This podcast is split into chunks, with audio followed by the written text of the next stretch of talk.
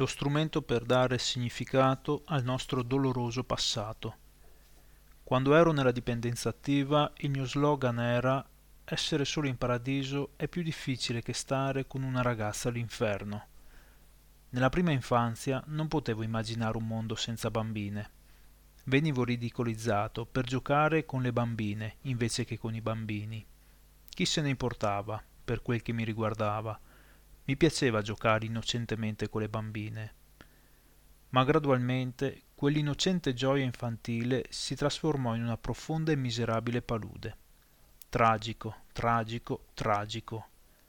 Man mano che crescevo, la lussuria avrebbe derubato quell'innocenza infantile e mi avrebbe portato invece in felicità.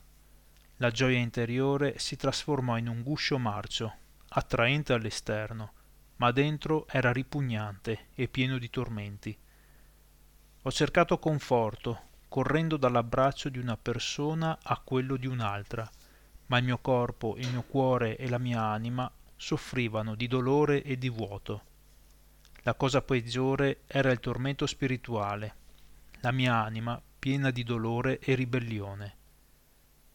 Ma nella mia discesa verso l'abisso, un giorno mi sono imbattuto in un angolino che molto presto è diventato un rifugio.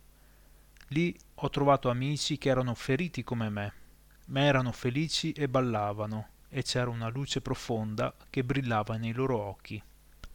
Era così strano vedere persone che erano vissute nell'oscura morsa della lussuria e ora felici e danzare libere.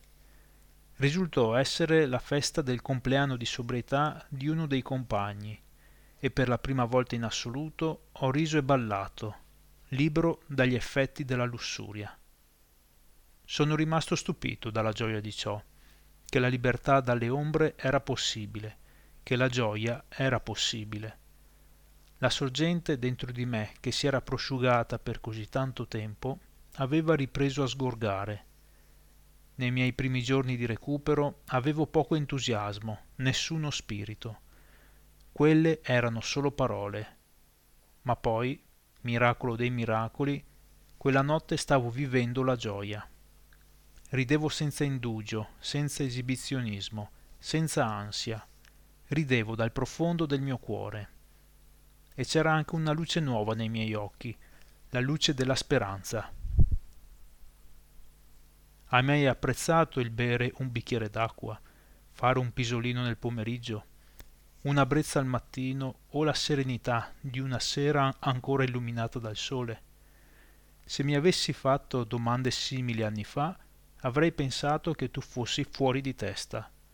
Ma se oggi mediti su semplici meraviglie come queste, allora dico che sei arrivato alla saggezza. E, chi, e chissà, Forse un elemento della felicità che viene dal programma è quella differenza tra la conoscenza di ieri e la saggezza di oggi. Per me, la chiave della felicità è vivere il momento. Scoprire questa verità è stato un dono di Dio. Molti pensano che la felicità derivi dal raggiungere traguardi o dall'avere successo dopo un lungo percorso. Ma oggi per me Tutte le esperienze della mia vita, il bene, il male e il brutto, sono motivo di felicità. Non rimpiango il passato né temo il futuro. Sono stato portato in basso, ad un punto in cui ero disposto a imparare, e il programma mi ha insegnato. Ho imparato a convivere con i miei punti di forza e le mie debolezze. Felice di essere me stesso, felice di quello che ho. Mi sforzo di migliorare in tutte le aree della mia vita e prego per questo, ma non mi siedo ad aspettarlo passivamente. Le prime ferite sono ancora lì, nel corpo e nello spirito, e rimarranno per sempre. Ma ho sentito da qualche parte che ogni cicatrice sul corpo di un atleta è un ornamento. Questo vale anche per noi. Ogni ferita sul nostro corpo parla di speranza per il nuovo venuto gli dicono che lui o lei non sono soli. Amin Иран.